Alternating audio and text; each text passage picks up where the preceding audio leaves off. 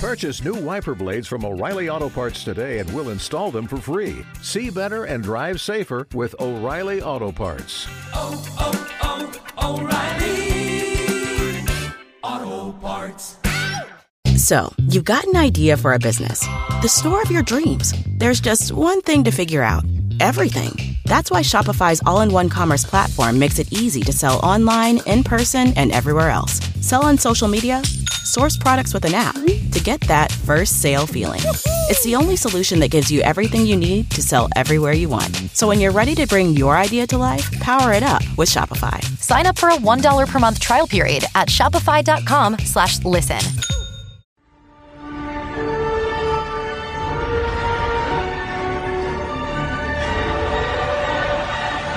Are you ready? It's time for your weekly dose of Wayne's Comics.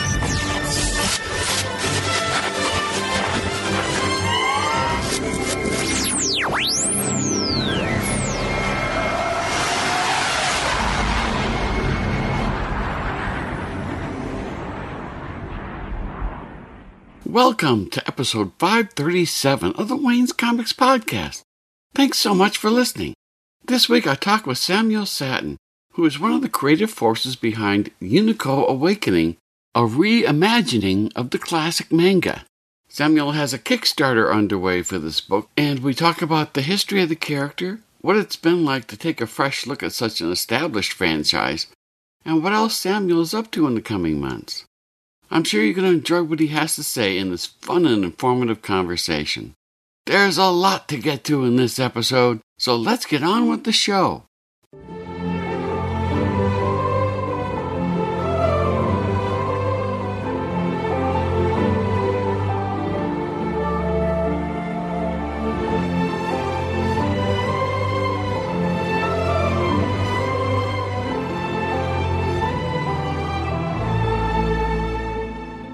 It's great to welcome to the podcast Samuel Sattin, the creator of many interesting comics.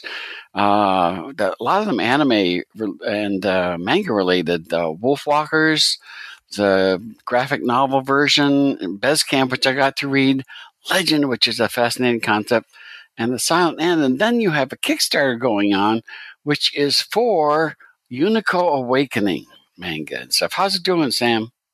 Ah, it's doing great. Thanks so much for having me on. Um, the the Kickstarter is going really, really well, and we're super excited and grateful for everyone who has uh, pledged and supported us. I always forget this because I get talking about the books, and people say you never say that soon enough. But this is going to uh, it's our well, it's, you shot past your goal already. But the project's going to be funded if it reaches its goal by Thursday, June two at eleven fifty nine p.m. Eastern Daylight Time. That is correct. And yeah, um, we are we are fortunate to get funded within the first 24 hours of the campaign, which was really really cool. Um, and since then, we, it's continuing to grow. Uh, and yeah, it's um, we're we're really excited to see we're really excited to see all the you know all the enthusiasm around the project. It's, it's amazing to me because it's the, the the original goal was fifty thousand dollars. Yeah, that's kind of high for a Kickstarter, at least the ones that I'm aware of. Yeah. But as we're talking, and we're recording this a little early before it posts, uh, you are over 800 backers and almost $84,000. And I'm sure by the time this posts, you'll be you know, shot past that as well. So congratulations. Wow.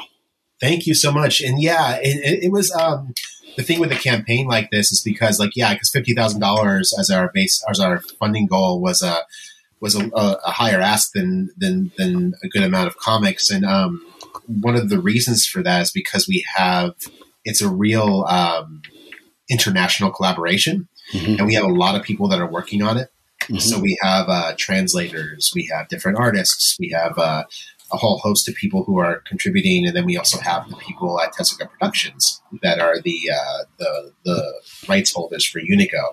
So it ended up having a little bit of a higher um, uh, price tag in order to um, get the whole project funded. Uh, that's great, but you've already. I mean, the great part is you zoomed past that already. Absolutely. 24 hours. Wow, that does.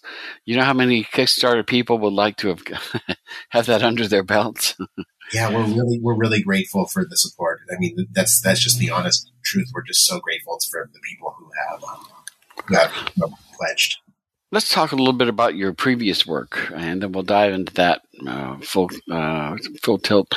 Um, according to the description I see on on Amazon of all places, it says you're an author and coffee addict. Yes. Uh, this I think this is your written written this, so I can't blame anybody for that. yeah, no, no. Um, I am a massive, massive uh, coffee addict. Um, I basically have been. Um, I'm actually also. I, I, have to admit that I'm also a bit of a copy snob at this point. Oh, um, I've gotten to the point where I, I have to have like I have been. Uh, I have to. I'm, I'm, a little. I'm a little more picky about the type of coffee that I'll be able that I want to drink because it's the one thing that my one uh, strong vice. And so, uh, but yeah, I, I have about. Um, probably about three to four cups a day, which I guess isn't too terrible. Uh, okay. But uh, yeah, I, I can't. I don't. I don't know what I would be able to do without it. Oh wow! See, I'm just the opposite. If I drink it, I get a pounding headache, so I I can't drink it. Yeah, I know people who have that uh, issue. I don't know. It's just for some reason, coffee and me get along very well.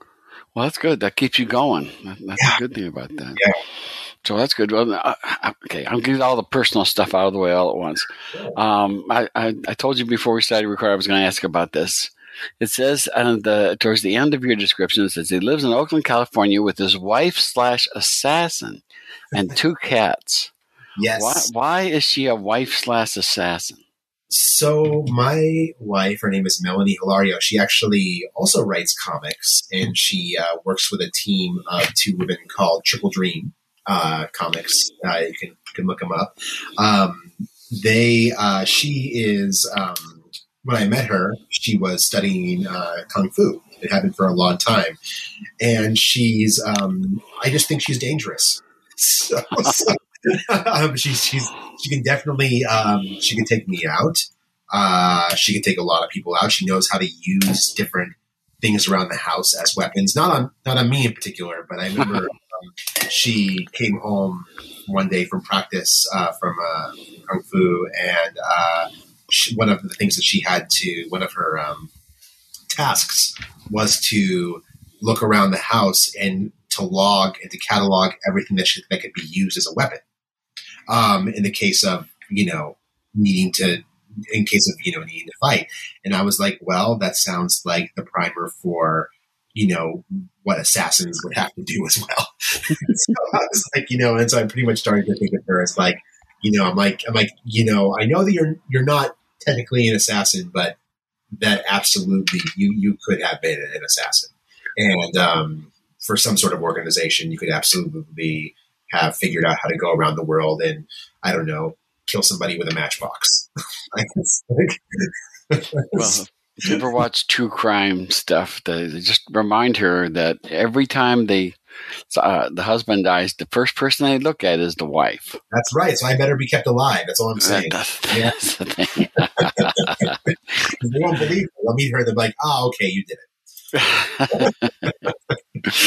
That's funny. I don't know how these people do that and think they're going to get away with it. I'll just never. I, I, always sit there and go like, "What? Of course they did it. It's always the spouse. All, it really is. Like, isn't it like ninety six percent of the time or something like that? Yeah, something like that. It's, it's, yeah. I, how do you think that? I don't know. But anyway, let's talk about your stuff. Uh, I, I got a chance to read Bezcamp, which I really enjoyed. I, I it really has an interesting uh, question. I got to refer to at the beginning in the introduction, the first thing you do is ask a question. It says, How important is curiosity to you?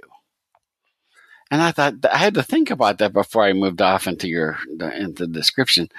It's so interesting that the this book is based on a society that has basically weeded out all curiosity from people, and it makes for a very different society. And one of the things that you did that I have to mention, I'll let you uh, respond to that, is the language that they use. It's uh, it's much more phonetic than it is. Uh, so that made the book a little. It's 280, uh, 258 pages long, and I was like, wow. But it's really it's gripping. I had, it was a page turner, and I, I was just like, man, amazing stuff about that, and uh, just where did that concept come from? What's that all about? Um, well, well, first of all, thank you so much for reading it, um, and I'm really glad you you enjoyed it. It's it's actually the the idea of uh, Camp did come around from um, working with my. I actually I have a book coming out with them uh, next year as well. Rye Hickman, um, uh, formerly Jen Hickman. Um, uh, the book idea was to create something that um, really tried to figure out like what would it be like if you tried to tear down the past uh, to to a point where you know you so so the, the story of Bez Camp is about a a group of people who were kind of refugees from Earth who end up um, on this um, on this planet and they live in a very and after generations and generations of living in a very very very persecuted um, repressive society they have um, they're they've lost the ability to uh, where, where no writing where writing has been forbidden right? So there's no you, you can't write you can't read. There's no writing is considered to be kind of a tool of, of, of evil. Um, and in that kind of society where you're not allowed to communicate uh, via the written word what kind of happened how do, how do things break down both linguistically and emotionally and intellectually and so and the main character is a character who is curious mm-hmm. um, in this framework, and uh, and you know, and and the question that I wanted that that we asked, like, what does curiosity mean to you, is meant to kind of explore. His name is Nem. Is mm-hmm. Nem's, you know, what would you would you be able to say that? I, I, I, I wanted to think about it for myself, like the idea of like you know, um, I consider myself to be a curious person and somebody who really wants to, who enjoys asking questions and learning about, you know, what, what I see around me.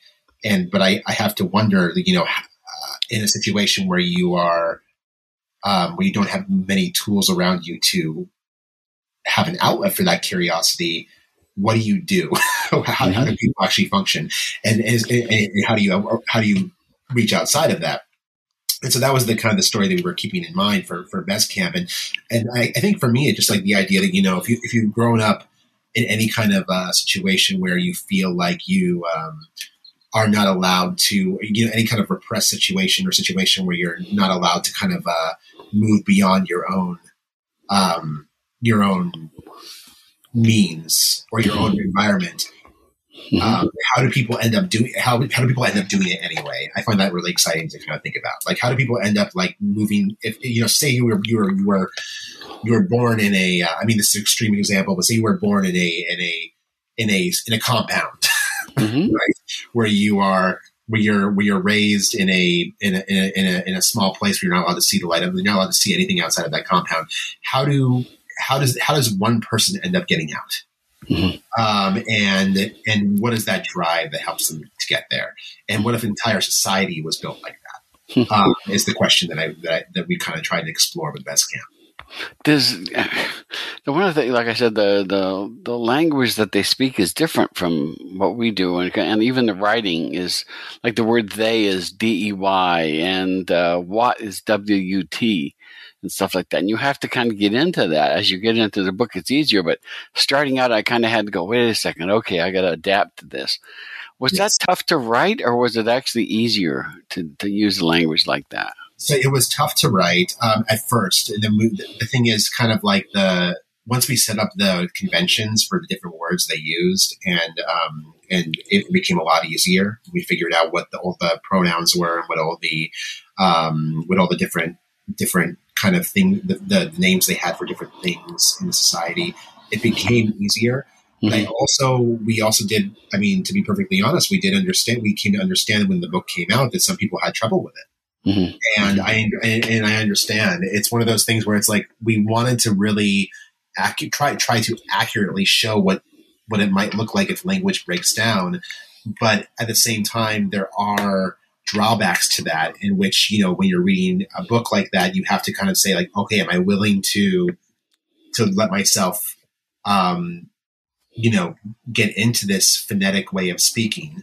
Mhm. um or is it too is it too is it is it a little bit too outside of my um comfort zone to get into? Which i i mean again we i understand i, I think it's i think it's an interesting conversation um, some people when they read Bez Camp, they're like, I, I couldn't handle going through it. I couldn't handle reading it like that. It just really, it really was difficult for me. And some people like yourself would say like, you know, no, I was able to, it was a little tough at first, but then I got into it. And I really enjoyed the effect that it had. Mhm. And, um, that's what we were. And that, and, and so I guess that the thing with Bez Camp is, um, and we didn't intend it for it to be this way, but maybe it's not as, it wasn't an easy book because of that. It was a harder book to, it was a little bit more of a challenging book. And, I'm okay with that, but at the same time, I, I do understand if it's um, when people say it's, you know, uh, I, I would have preferred if it was easier to to, to get through. Well, I got even the title is that is is that supposed to be best camp? It's supposed to be base camp.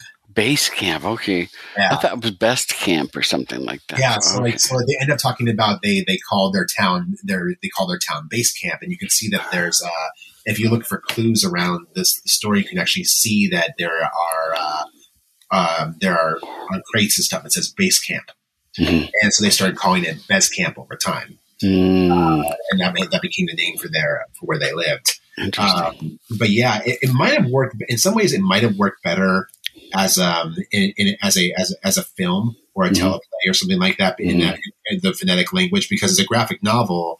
I think one of the things that is, and, and I'm just just speaking very frankly about the work, is that I think that um, in retrospect, graphic novels, like in comics in general, um, you know, there's this thing about moving through them quickly Mhm. right? And Best Mhm. Camp does make you kind of slow down and have to kind of go through and read them, read things a little closer, which I can see for some readers be like, well, it's just not not exactly what I'm used to, and I, I prefer not to go that way. Well, but you- you don't want every book to be the same, though. That's what I hope. That's that. Yeah, I mean, I, I'm very, I'm very proud of Best Camp. I just think it's, um, it's, it, brought up a lot of interesting conversations for me about how comics are supposed to, what people think comics are supposed to be, and uh, and and and what people's reading experiences are like when they're going through them. Now you write prose as well as comics, right? I do. Yeah, because I think that was the Silent End. Is that prose? Uh, the silent end is prose. Yes. Oh, okay, I thought as much because I looked at it. I couldn't ever find it in the comic section, so I figured it must be prose. Yes, no, it is prose, and it's um, and uh, I'm actually working on a been working on working on it for about six years. I'm working on another prose novel right now that. I'm uh, in the process of uh, doing a second edit on and hopefully finishing up soon. Cool. Now I, I got to talk about another couple ones real quickly. Uh, Legend, which came out from Z2 Comics. It's the story of humans have, have largely been eradicated from the planet and the animals have taken over. And Legend is the name of one of the dogs. Um, talk a little bit about that one because I'm, I'm always fascinated. There was a series that came out not long ago in which animals became conscious or cognizant. They were able to speak with humans uh, same language and everything. Is that Yeah. animosity? Animosity? Yes, that's Yeah. the one. I, I literally was reading it and I looked down. I had two dogs sitting at my feet and I thought, what are they actually thinking Yeah. right now? If they could talk to me, what would they tell me? You know, kind of stuff. So that's that. That's kind of stuff I like. Did so? If you're aware of anim- of animosity, did, was Legend before that? After that, How, was that something separate? Legend was before Animosity. Mhm. Um, it came out in 2016. Um, I think Animosity was 2018, 2017. I'm not sure, not exactly sure. Um, but uh, yeah, it came before that. Um, and it was, well, the way that we started talking about it popularly to get people primed for it was it's kind of like, um, it's kind of like uh, uh, Watership Down meets The Walking Dead, in which we had um, one of the things that I really love about Watership Down is the mysticism in it. Mhm. The the rabbits all have kind of a religion, and they and they and they kind of uh, and they kind of they have prophecies and things like that, and that really is interesting to me. So we kind of um, took that model in some ways for Legend, but we made it about a group of dogs in a post-apocalyptic world that are attempting to uh, find a new uh, a new have their leader lead, lead them to kind of like a new promised land, you know. Um, and uh, they meet that they they have to engage with members of the cat tribe in order to do this, um, which are uh, which they are which which are kind of like their frenemies. Or well, actually, I would say they're not their enemies. They're probably more enemies, but um, you know, uh, but yeah, and I was working on with an artist named Chris Koehler, who's a really interesting illustrator. He's a great illustrator, and um, it was his first time doing comics. Uh, and we were able to finish the first five issues, and, and but still, unfortunately, to this day, it has not has yet to be uh, completed. Uh, so we're hoping to be able to complete the series in the future. Um, but it's supposed to be a ten issue series, and we got to uh, issue five. Um, so, um, but yeah, it's it's a it's a story that I really think is uh, is beautiful, and we had a great time working on it. Cool. Well, I hope we to conclude because I want to read that. Uh, a lot of your the concepts in your books are fascinating to me. I just Oh. I'm really intrigued by them. Um, talk about two more real quickly before we start getting into the uh, into Unico. Um, Wolf Walkers, which is a an adaptation of a movie into a graphic novel. Um, isn't that that's? I always think that's a challenge. You know, you've got a movie that apparently is really popular and popular enough for somebody to want to turn it into a graphic novel. You have to be true to the comics medium while also being true to the movie. Uh, how challenging was that for you? it was a it was it was really it was a great I would call this it was actually um, it was a great challenge. I really enjoyed it. Like enjoyed working on it. Basically, like um, the Wolfwalkers. Wolfwalkers is based off of a um, off of a cartoon saloon film, which is uh, started by uh, Tomm Moore um, in uh, in Ireland or an Irish studio, and um, they did and they made this. Uh, they they and Wolfwalkers just is this incredible story about um, about you know uh, kind of uh, this myth of people who turn into wolves at night and um, or the ability to turn into wolves. And uh, it comes down. It's it's very much like about like you know nature versus industry and uh, and you know new religion versus old religion and things like that. And um, the and, and kind of also has its roots in you know in Celtic mythology. Um, and it's just this brilliant story. So when I got the chance to be able to adapt it for a graphic novel, I was kind of just overjoyed to be able to try to work on this. And it did present a lot of unique challenges, which was like trying to figure out how to um, how to take this, you know, as you were saying, like a completely different medium Mhm. and transition it to comics and make it work for comics. Mhm. Um, and uh, what we noticed as we, uh, what I noticed as, we were, as I was going through it and working on it was that you have to kind of uh, there we had to have some uh, design additions for sure. We had to have some some modifications to make it actually function as a comic because there were some scenes that um, you know you have to fo- you have to bring certain things to the forefront in comics. It's kind of like um, what what what what's, what's a really good analog for it actually is when you watch when you read a manga and then you watch an anime. Mhm. Um, you'll see that what they do in anime is they often draw directly from the manga Mhm. and they um, and they take the key shots Mhm. in the manga that are really really powerful Mhm. and they make them stand out and they slow them down in the animated version so in a way i was kind of reverse engineering that in which we had to find the moments of action and momentum in the moments that were the um, the action moments that were Mhm. really big action beats and pull them out and put them into panels Hmm. and then make sure that we that that the text that we used accompanied it correctly and that we also kind of like messed around with the with the dialogue so i mean it was it, it is kind of a, it is a challenging exercise but it's also a really fun one Mhm. um, in which you get to kind of see how you can actually move one medium to another Mhm. Wow. yeah yeah i, I love doing it i love working on it That's one I haven't read yet. I'm I, I, I started to watch the movie, but I haven't. I, I've got to get into that because it really looks fascinating. One more thing we'll touch on real quickly before we get to Unico. Glint Book One, The Cloud Raiders. I, I've got to read the description. it says on Amazon, it's a motorbike riding warrior grannies must help a small miner boy named Loon withstand a regime that's been brainwashing its people for generations while being attacked by monsters called feeders.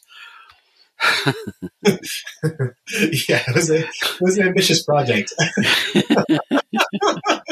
um, yeah, no, I, I, have a thing with motorbiking grannies. I don't know what it is. and it's old and older. Actually, it's funny. Um, a, a, small, small anecdote that uh, when I was first, um, I first got a shot when I was first starting out writing to um, pitch a story for a big publisher that they wanted to do have a, something ghost write mm-hmm. about this uh, kid who takes his grandma to prom. It's kind of like this, this cute YA uh, middle grade book, mm-hmm. and they asked me to write a couple of chapters and I made the grandma this like raging alcoholic kind of who was a who was also kind of like uh, who was also kind of um, kind of a badass and all these different things. And I and it was kind of the same model. And the publisher looked at it, they were like, "This is interesting, but like, you know, we don't know it will fit in for our demographic." And so I didn't get the job. but um, but I think I did realize that you know there's something I, I do have for for this idea of this um, strong warrior grandma. Mm-hmm. You know, uh, is something that I really get into. Um, Glint was really fun to work on. Uh, uh, the artist um, had to drop off the project due to some personal issues, unfortunately. Um, so we weren't able to finish that one. Uh, mm. I have the scripts um, for the other two books that are sitting in a drawer. So hopefully one day somebody will see them. Mm. You know, uh, but like um, like I think that that is uh, yeah it, it, it, it, is a big story and I think that one day uh, we'll be able to bring it to an end. Because uh, I, I, occasionally get emails where people want me to review stuff, and I got that book. I got a, a, a review copy of that, and I was reading through that, and I found that interesting too. It's all your books require an imagination to, yes. to, to, go into. If, if somebody only can deal with real people all the time, uh, they're not going to be able to dive into your books as strongly as they might other like superhero books and stuff like that. Right, right, right but I find them really fascinating because I like variety in my reading. I like to see something I haven't read before. And so for me, I really enjoy those things. So either Glint is going to be great. I haven't finished it yet, but I'm enjoying reading it. And it's really, really interesting to see. It's really good stuff. Awesome. Yeah. Thank you. All right. So let's get to Unico Awakening because I was talking about, you know, uh, the challenges of doing a, uh, uh translating something. This is a massive translation project. This is, you know, and maybe yeah. you, wanna, you might do a better job of describing the history of Unico than I might because I'm, I, I, you're much better at anime than I am. Why don't you talk about what Unico is all about? Um. So uh, let's see here. So basically, so Unico is a story based off of um, uh, Unico story by Osamu Tezuka. And Osamu Tezuka is considered to be the god of manga mm-hmm. in Japan. So he's kind of the guy who he, uh, people in the United States kind of know him more as the creator of Astro Boy. Mm-hmm. Um, but he really, the scale of his work and the amount of work that he created is enormous. Mm-hmm. And, uh, and he really did start modern manga and modern in, in the modern animation industry in Japan, anime mm-hmm. industry he is responsible. So, you know, he, he and the people that surrounded him are responsible for, for, for bringing that into being. And Unico was created uh, in 1974. Mm-hmm. It ran for two years, 1974 to 1976. It's a story about a unicorn, a small unicorn that is uh, uh, who is essentially able to inspire people through um, sheer kindness and the power of like imparting beauty and kindness to others. Mm-hmm. Um, this is so much so, in fact, that he attracts the ire of the goddess of love, Venus, hmm. uh, who has him banished from the heavens and asks her servant, the West Wind, to carry him across space and time and banish him to this place called the Hill of Oblivion, hmm. where he'll wander in eternal solitude and forget who he, everything he was. Hmm. Right? So it's this, it's this really kind of like punishing thing for this uh, small unicorn. And um, the West Wind, though, takes his, his, her servant takes pity on him and ends up, you know, not dropping him on the hill of oblivion, but ends up dropping him in the human world. Mm-hmm. And whenever he and so he wakes up in the human world and is able to use his powers of kindness and whenever he whenever people are kind to him and he forms friendships his Mhm. power grows he's able to do incredible things Mhm. but the more he does that the more he is also attracts the eyes of the uh, of of of the god of the gods so Mhm. she has to wipe his memory again and take him to a different place Hmm.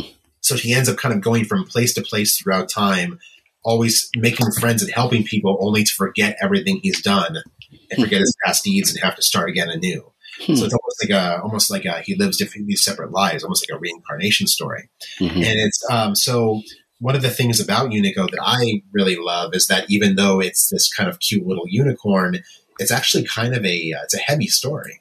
Mhm. And it's, and it's a, and it's a complex story. It's a fable Mhm. about um, about about love and loss and the nature of beauty and all these different things and, and the, the the evils of vanity and um, and so you know that's that's kind of the uh, the the origin of of, of Unico. Um, it was I believe it was in collaboration with Sanrio when it first came around, and it was also done during a very difficult period in in the um, in Tezuka's life when he created it. Mhm. Well, the, from what I, this news release says is that this particular story is a reimagining of the arc "The Cat on the Broomstick."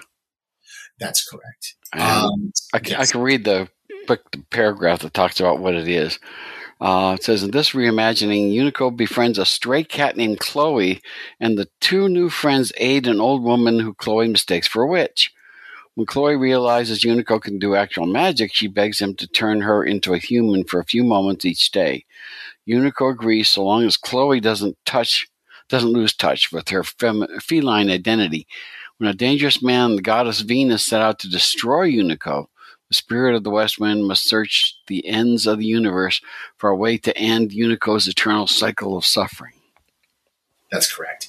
So yeah, so the, the the cat and the broomstick is so the way that the original comics are are formatted is that um, each chapter he kind of goes to a different he's taken to a different time and, and era, right? And, and and kind of uh, makes new friends and has an adventure and then gets taken to a different era, right? Mhm. So the cat and the broomstick he gets taken to I'd say it's probably like um, more modern, more modern times. Um, and he befriends this cat named uh, who we're naming Chloe, and an old woman um, who's kind of uh, losing her memory, and they're troubled by this um, this local hunter who is this kind of sadistic guy uh, in the comics uh, named Baron de Ghost. We call him Byron in the new version.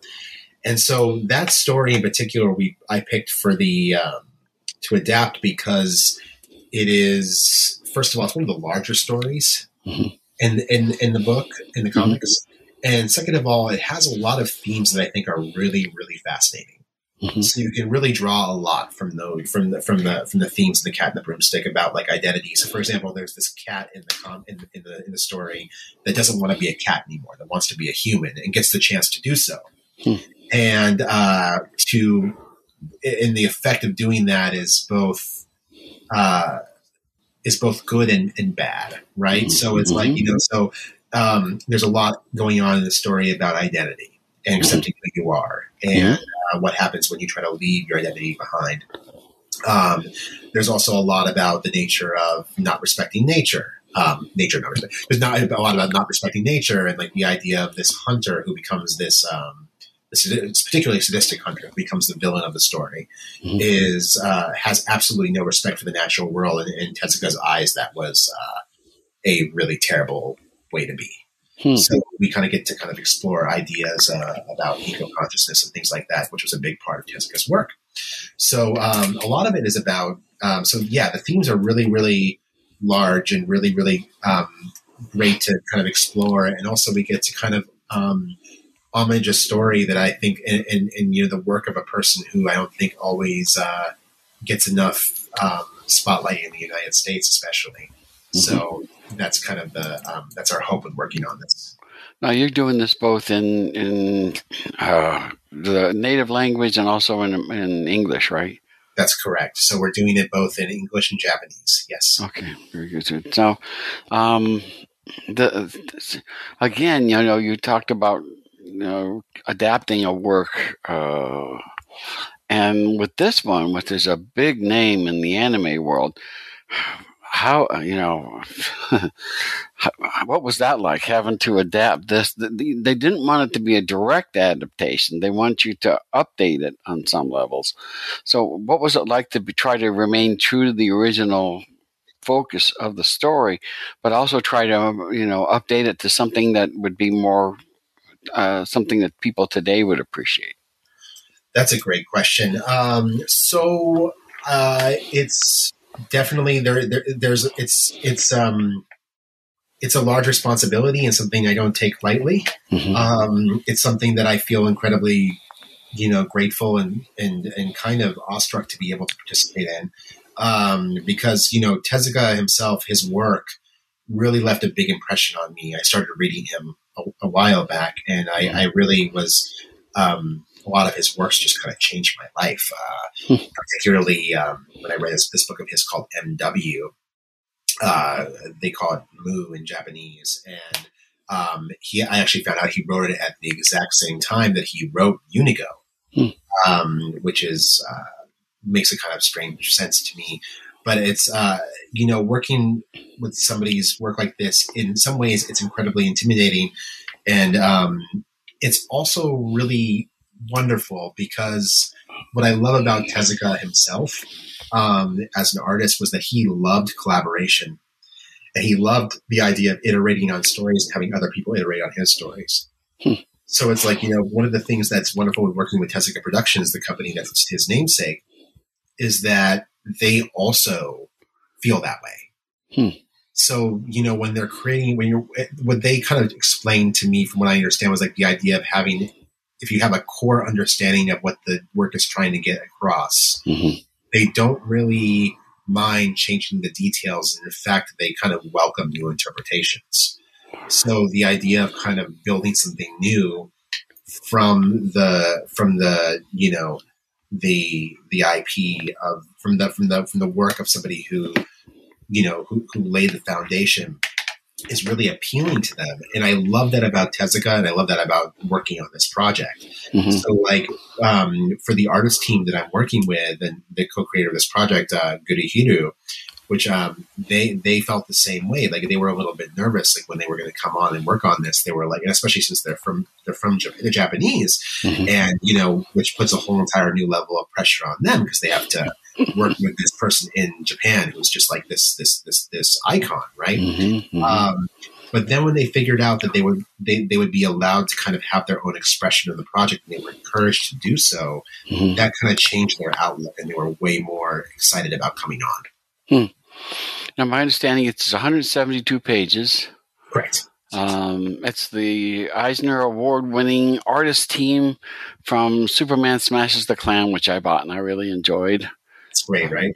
It's Gurihiru. I, I'm I'm just sure I'm butchering everything with this stuff. It's it's it's, it's kind of a it's kind of a tough name to pronounce uh, because it's yeah Gurihiru. Okay. Yeah, I trust you to do that and get that no problem. Mine's not so good. So, but uh, it's really interesting. So, so, how far are you? Have you finished with the script and stuff? So, um, I'm working on the script currently, and we're both, um, and we're going to be batching it in in you know batched order to get kind of pages out in uh, in chunks. Um, so yeah, we'll we'll be releasing. Well, mo- most more will be done soon. Um, okay. But right now, yeah, the script is being worked on at the moment. Cool, cool. Now you've got several artists that are doing uh, prints to go along with it, and the name is, as I was telling you before we started recording, that I recognize is Peach Momoko, That's who right. is doing a lot of work for Marvel and other companies. I think uh, these days, so that's a, a real coup to have her doing three different prints. Looks like, and we get to see them on the, the Kickstarter page yeah, that was a huge, um, that was a really wonderful thing to have Peach Momoko on board. And the fact that she wanted to do three prints, it's actually really interesting. So, like, you know, and one of the lovely things about this project is that, especially from the artist with the artists that grew up in Japan, mm-hmm. um, they kind of grew up with this character. You know, mm-hmm. that this character Unico was something they read as kids, mm-hmm. and so when it came to the point where we were able to talk about it as a uh, you know, as a as a as as like you know, when we asked when we were propositioning the artist to be able to do this, there was no sense of. Um, well, we'll see. I don't know. They were like, yes, please. I would love to work on this, right? and then Peach Momoko was like, she was like, can I do three? and we're like, uh, yes, please. three. Um, and so it was, uh, it was a really wonderful, um, kind of unexpected thing that we got those three uh, pieces from from from Peach Momoko, and I know I know I can't wait to hang them on my wall. So, Hmm. um, yeah, they're they're really striking and gorgeous. She did a fantastic job. Now, are the other artists people that uh, who, uh, who are into anime would know? Because I'm sure I'd butcher them if I try to pronounce them. Except Tomm Cool. Moore, I think I can get, and I think Sue Lee, I think I can actually pronounce. But the other ones, uh, are they people that uh, anime fans would know? Yes. So Sue Lee is an American artist, um, and she's worked on a, a variety of different comics. And Tomm Moore is the person who actually did the Wolfwalkers film. Hmm. Uh, so he's the person who uh, who who is in charge of, of that. Um, the artist, uh, more of the artists, we have uh, Katie Longeway, who is an American artist, um, and then we have uh, who's who's really talented and actually uh, works with my uh, my wife Hmm. on the projects. Um, and then for the other artists, we have Kamome Shirahama, who does this really, really uh, wonderful series called Witch Hat Atelier. Mhm. That's very pow- that's very, very, very well known in the United States and abroad. Um, and it's uh, it's kind of like a uh, uh, a very sophisticated, interesting uh, take on wizarding and, and kind of almost like a wizard school, but in a very different way than Harry Potter ever approached it. Um, and uh, that's really great. And then also we have Akira Himekawa, who uh, does the Legend of Zelda manga, all of them, all the all the Legend of Zelda manga uh, Hmm. that have been uh, pretty pretty big in the United States and abroad.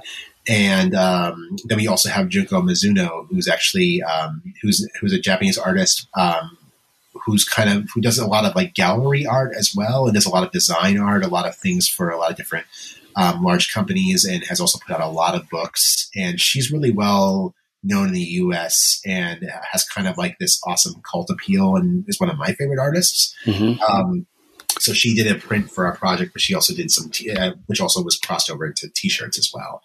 Uh, so that those the that's kind of the, the rundown of the of the of the people who did prints Okay, great. Because uh, well, obviously you're you're offering something good because you, like in 24 hours you had your uh, your pledge, your goal met, and so you're doing other good things. I was just sort of curious though. I was thinking about how different do you think this ended up being from the original story? Do you did do you think it's somewhat different? I mean, will people be surprised if they read the original story? uh, Some of the changes you made. I think that um, our goal with making this is to be is to both homage and to reinvent. We're calling it a reinvention because um, we're not doing a direct. We're, we're doing a in some ways it's direct adaptation. We're also digging into the characters a little deeper in different ways and uh, giving some characters larger roles Mm-hmm. Than they had in the original. Mm-hmm. So what we're trying to do is we're definitely homaging the original, and I think that, that fans of the original will be pleasantly surprised with what they get out of it, uh, what they see in the book.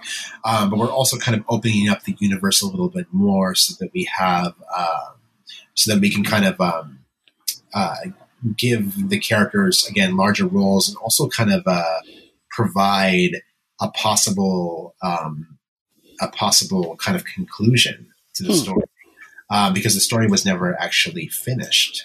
Hmm.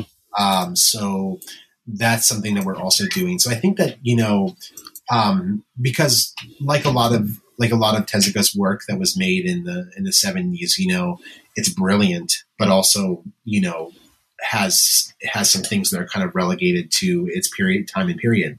Um, and so one of the goals with this is to kind of uh, open it up to a new generation of readers.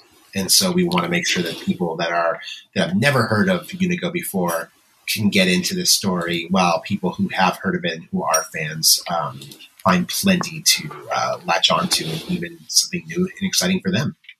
Okay, well, given that it's already a success, uh, do you have any other projects in the Unicoverse, as it you might call it, to, to do, or or uh, is this going to probably uh, satisfy your need to do this? I can't really speak to that as of yet. I, I will say that um, I'll just say that right now we're focusing on the Kickstarter, but uh, you know, things could happen that would be really incredible for Unico. We'd love to see, uh, you know, the universe expanded. Wow. Okay. So in other words, get in there and support it. Yes. That's, don't wait. People always wait till the last minute and then they say, "Oops, I missed it." No, don't do that. The thing to do now is to get on there now and support it. And again, it's called Unico Awakening Manga. And I can't pronounce the wonderful. Can get your name, Samuel Sattin, at the end. But Gurihiru, I, I will get that eventually. It's a hard one. It's because it's got two. It's the eyes that are so close. uh, it's too. I'm, I'm too American. I'm not good with beautiful names. I'm just not. so, it's, but anyway, be sure to get there and support that. I mean, right now it's already a success, and you know it's going to happen. But we want to make sure that plenty more comes because this is really. It's looking like it's a great fun story to read, and I can't wait to do it. I think I'm going to be interested to see what what kinds of things you do with it. It should be a lot of fun. Oh, thank you so much. Now, there's a couple other projects, though, according to uh, Amazon, that you're up to. Uh, there's a, a book called Buzzing, A Little Brown for Young Readers, supposed to come out in spring of 2023. Something called Side Quests in 2024. And the one that I'm most looking forward to, because I don't know much about it, is Crunchyroll's Essential Anime Fan Favorites, Memorable Masterpieces, and Cult Classics. So that's the one I really want to do, just because I, like I was telling you before, I, I, I got into it at a certain point, and then I just sort of drifted away.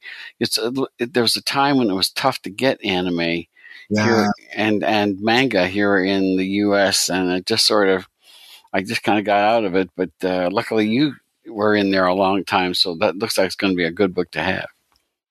Um, yes, yeah. So basically, like, um, so uh, it is a really, it's a really basically the book. It's it's co-written with my colleague and friend uh, Patrick Macias, mm-hmm. um, who lives in Tokyo and has kind of been a uh, really into. Um, has really worked in the world of anime and manga for a long time and Japanese pop culture in general. And uh, he and I uh, were commissioned to write a book for Crunchyroll about 50 essential anime projects and hmm. their kind of historical relevance, where they come from. Uh, we ended up getting, uh, so each of us ended up doing 20 essays, and then we got 10 contributors, uh, five contributors come on to do about two essays each. So it really is a far reaching um, guide to. Um, to kind of uh, not just anime that people and fans could get into and fans could um, that existing fans could get into, but also that people that have never gotten into anime mm-hmm. Uh, could uh, uh, could kind of like you know sink their teeth into and want to learn more about the medium and the history of the medium. So it's pretty exhaustive that way. It's a pretty big book. As of the moment, it's delayed because uh, they're trying to figure some things out with it, but it will hopefully be on shelf soon. And I hope that uh, everybody will enjoy it. Well, I'm looking forward to it, as I said, because this is something that I, would like to know more about. And. I think that's going to be a book worth having. So, well, Sam, it looks like, uh, you know, based on the stuff I've read, I need to read more of your stuff. Oh well, thank you. Because it's just going to be great stuff. Because, like I said, the um, Bezkamp was just a I was, didn't know what was going to happen next. As someone like me who's been reading comics and stuff for many years, I love to be surprised, and so I'm, I'm dying to read Legend. That's one I, I hope you get to do those last five issues. Oh, thank you. And the other ones, I, am just going to have to. If I see your name on, it, I'm going to be picking it up because I think it's going to be oh, good. Oh, I appreciate that. Thanks so much. People need dramatic examples to shake them out of apathy, and I can't do that as Bruce Wayne. As a man, I'm flesh and blood. I can be ignored, I can be destroyed, but as a symbol. Get the latest from the comics universe news, interviews, previews, and reviews.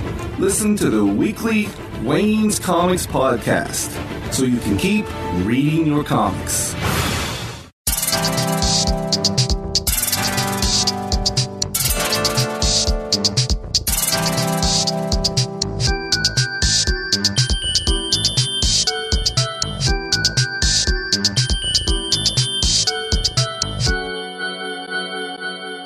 And that's it for this week. Be back next time. We'll have another great interview with another terrific comics creator. But until then, keep reading your comics.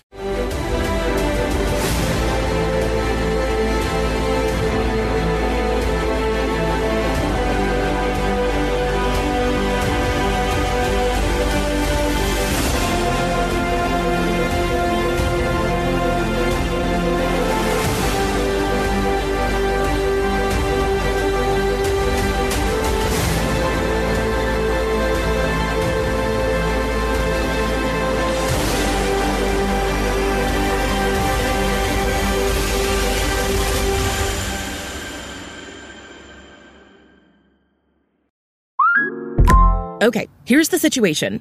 Our daughter Mia is leaving for her first sleepover. We have friends coming to stay, and we just got a puppy. So I go on Instacart and solve everything in one order from Kohl's. Fun PJs for Mia. Oh, new bedding for the guest room. And a vacuum cleaner that actually picks up pet hair. All delivered in as fast as 30 minutes. With Kohl's on Instacart, there's no such we can't fix. Visit instacart.com to get free delivery on your first three orders. Offer valid for a limited time. $10 minimum order. Additional terms apply. So, you've got an idea for a business, the store of your dreams. There's just one thing to figure out everything. That's why Shopify's all in one commerce platform makes it easy to sell online, in person, and everywhere else. Sell on social media, source products with an app to get that first sale feeling. It's the only solution that gives you everything you need to sell everywhere you want. So when you're ready to bring your idea to life, power it up with Shopify. Sign up for a $1 per month trial period at shopify.com slash listen.